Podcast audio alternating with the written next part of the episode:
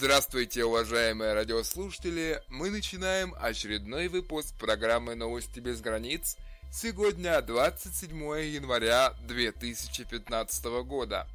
В студии для вас работаю я, Александр Романов. Сегодня при подготовке нашего выпуска, как всегда традиционно, используются различные источники информации, и мне лишь остается обратить ваше внимание на то, что все права на приведенные сообщения сохраняются за их авторами.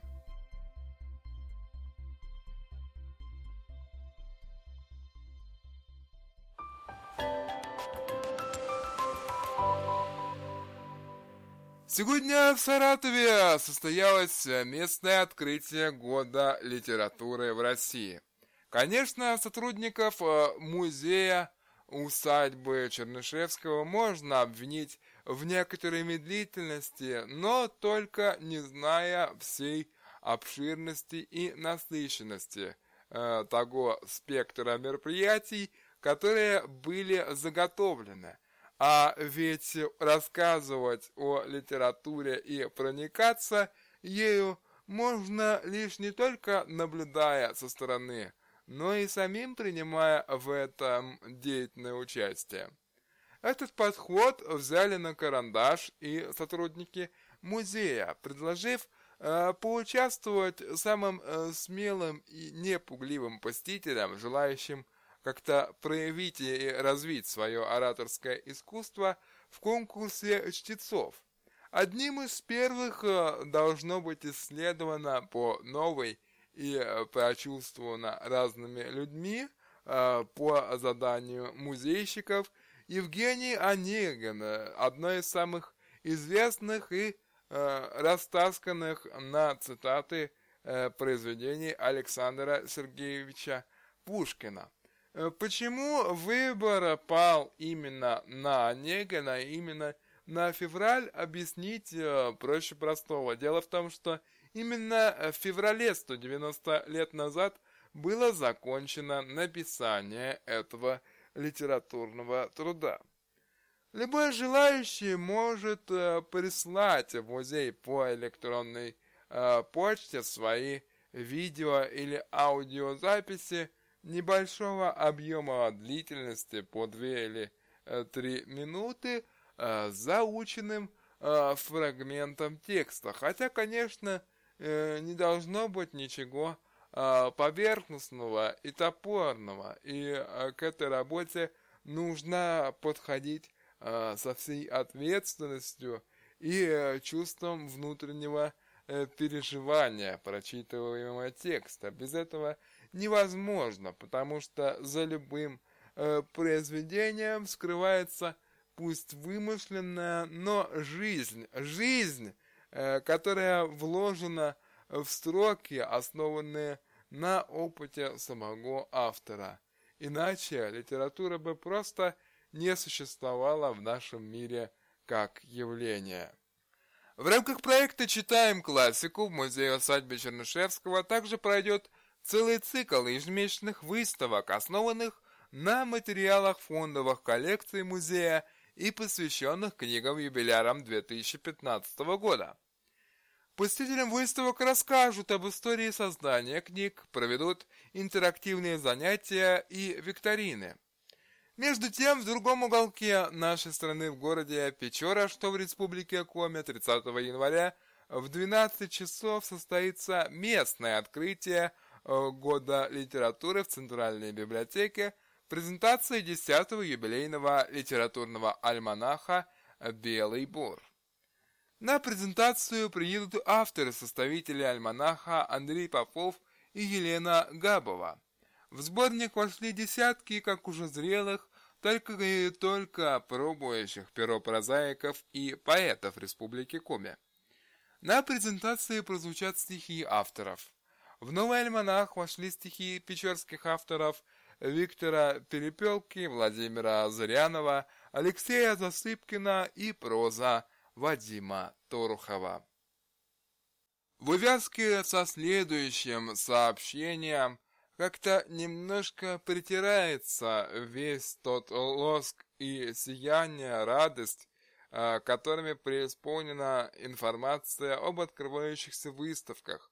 Все-таки приятно, что у нас в стране хоть как-то пытаются, несмотря на недостаток э, финансирования, из последних сил сохранить в людских сердцах любовь к великому русскому слову.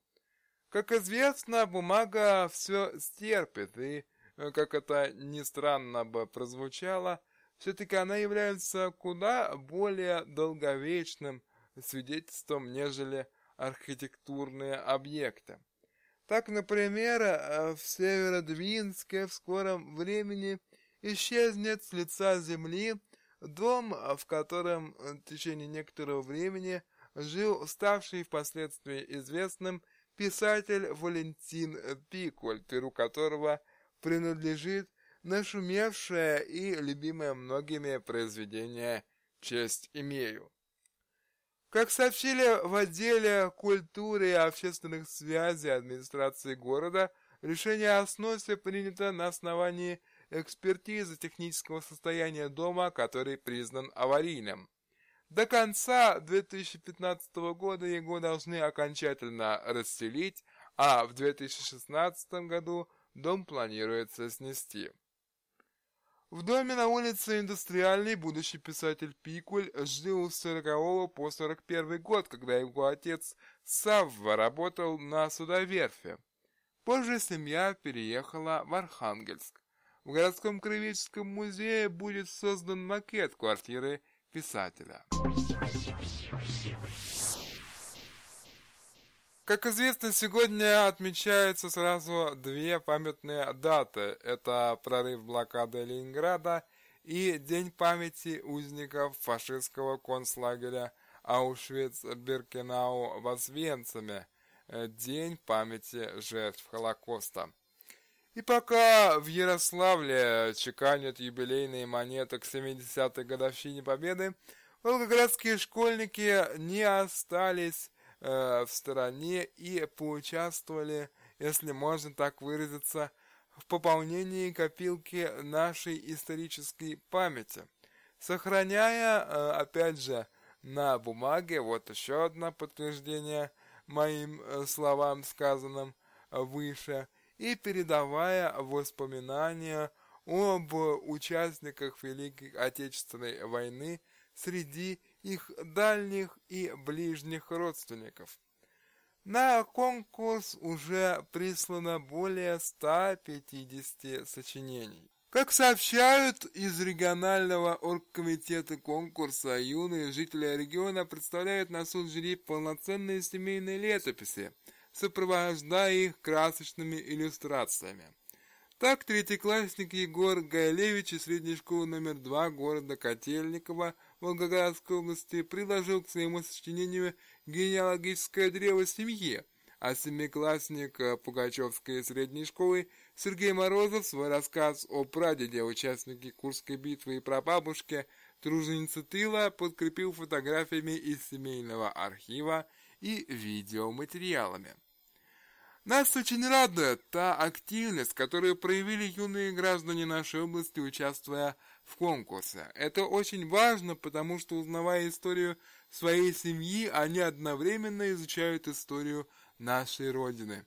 Именно так воспитывается у детей чувство патриотизма, гордости за свою страну и уважению к ветеранам Великой Отечественной войны, считает э, региональный координатор э, проекта «Крепкая семья» депутат облдумы Ирина Соловьева.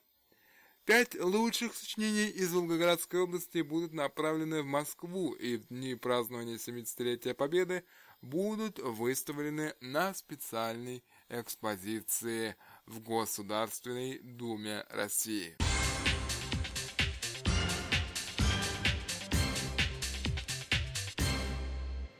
Наши соотечественники перевели дух и собрались с мыслями после затяжных новогодних праздников и все громче и громче и сильнее год от года раздаются утверждения, переходящие в требования о том, что нужно все-таки количество праздничных дней подвергнуть пересмотру для нашего же блага и сохранения здоровья населения, которое и так крепостью в смысле здоровья не радует.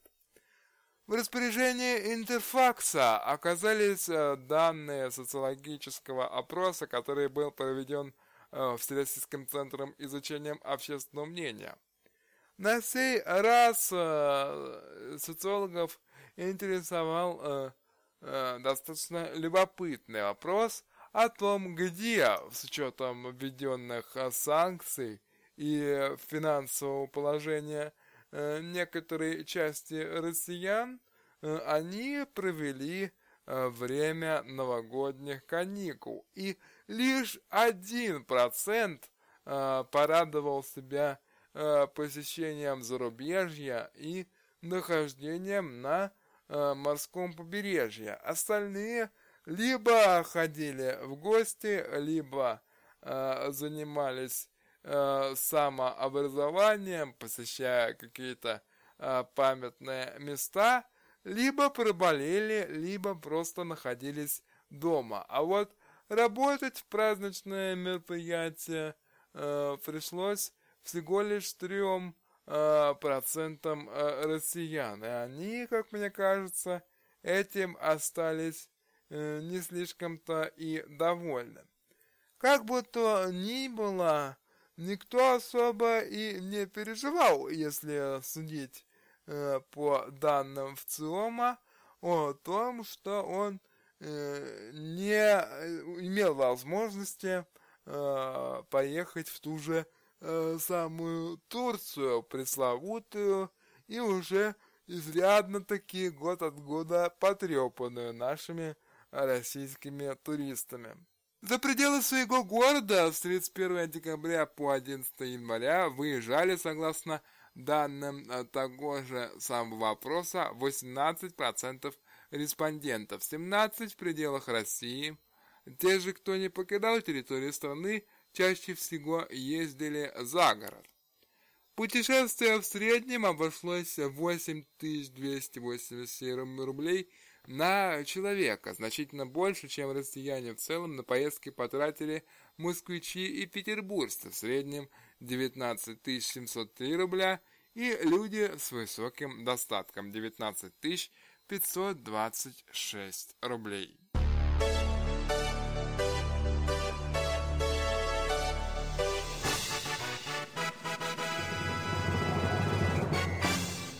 Завершении нашего сегодняшнего выпуска краткая спортивная хроника из словацкого города Штырбское Плесо, где сейчас проходит очередная зимняя универсиада.